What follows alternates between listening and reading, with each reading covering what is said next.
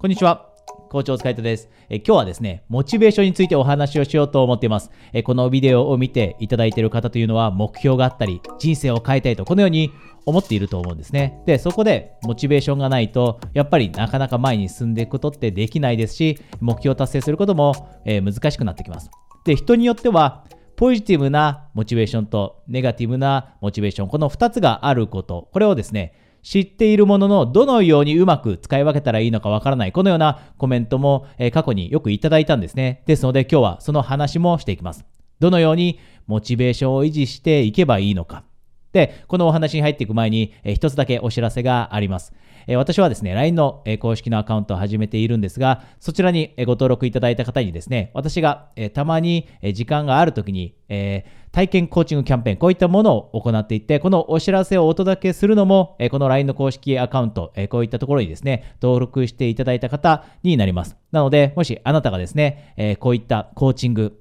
え実際受けてみて自分にコーチングが役に立つのか試してみたいだったり、え一緒にですね、コーチングセッションの中で目標までのステップを決めていきたい、このように思われていたらですね、このビデオの下にあるリンクをクリックして、私のことを LINE で友達登録されておいてください。ではですね、今日のモチベーションのトピックに入っていきます。で、モチベーションの話をするときによくこの2つの言葉が出てくると思うんですね。喜び、そして痛み。これ聞いたことある人も多いと思います。人というのはこの2つのことをベースに行動を決めると言われてるんですね。で、え、もう少し細かくお話していくと、じゃあ喜びというところ、人って何かしらの喜びを得たいと、その喜びを得るために人というのはこういった行動を取るという決断をするんですね。もちろん、あなたも同じだと思います。喜びを得たい。何か目標を達成して喜びを得たい。このように思っているからこそ、今日このビデオを見ると決めたのかもしれません。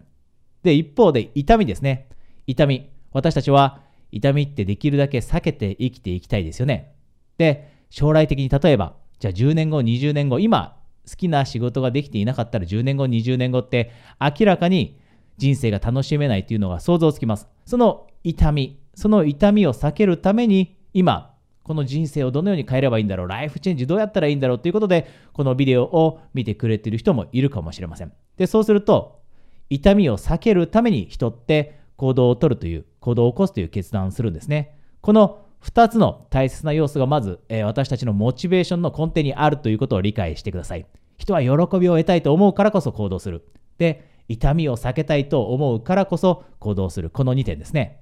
で、この2点を考えたときに、モチベーションが2つのタイプに分かれていきます。1つがポジティブなモチベーション。で、もう1つがネガティブなモチベーションですね。で、ポジティブなモチベーションというのは、喜びを得るために、えー、行動を起こそうと。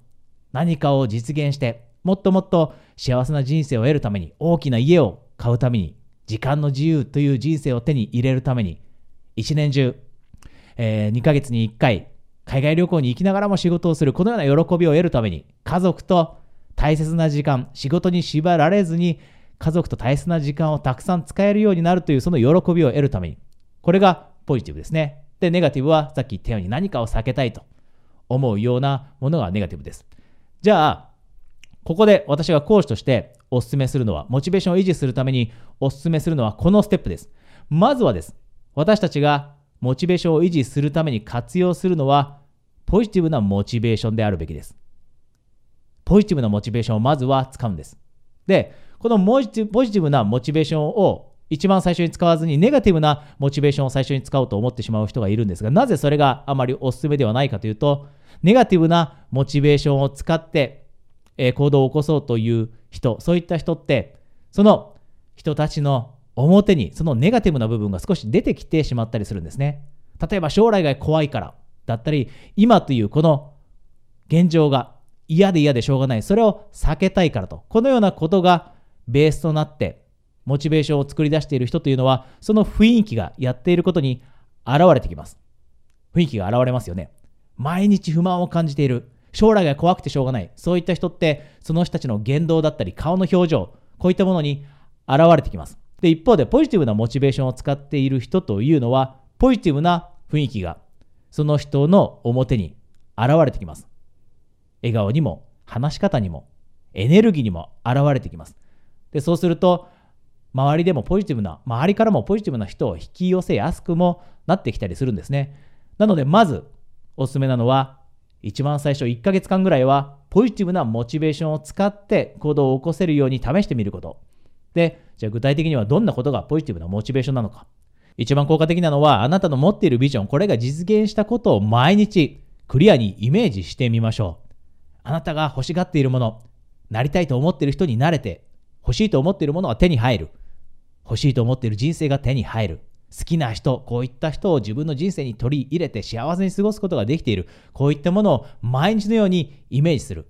で、そうするとポジティブなモチベーションって生まれてきますよね。で、このようなことを1ヶ月間試してみて、で、それでも全然モチベーション湧かないです。行動を起こせないといった時にだけ、次のステップですね。ネガティブなモチベーションを使うということ、これを、えやってみましょう。で、じゃあ、ネガティブなモチベーションでどうやって使うの？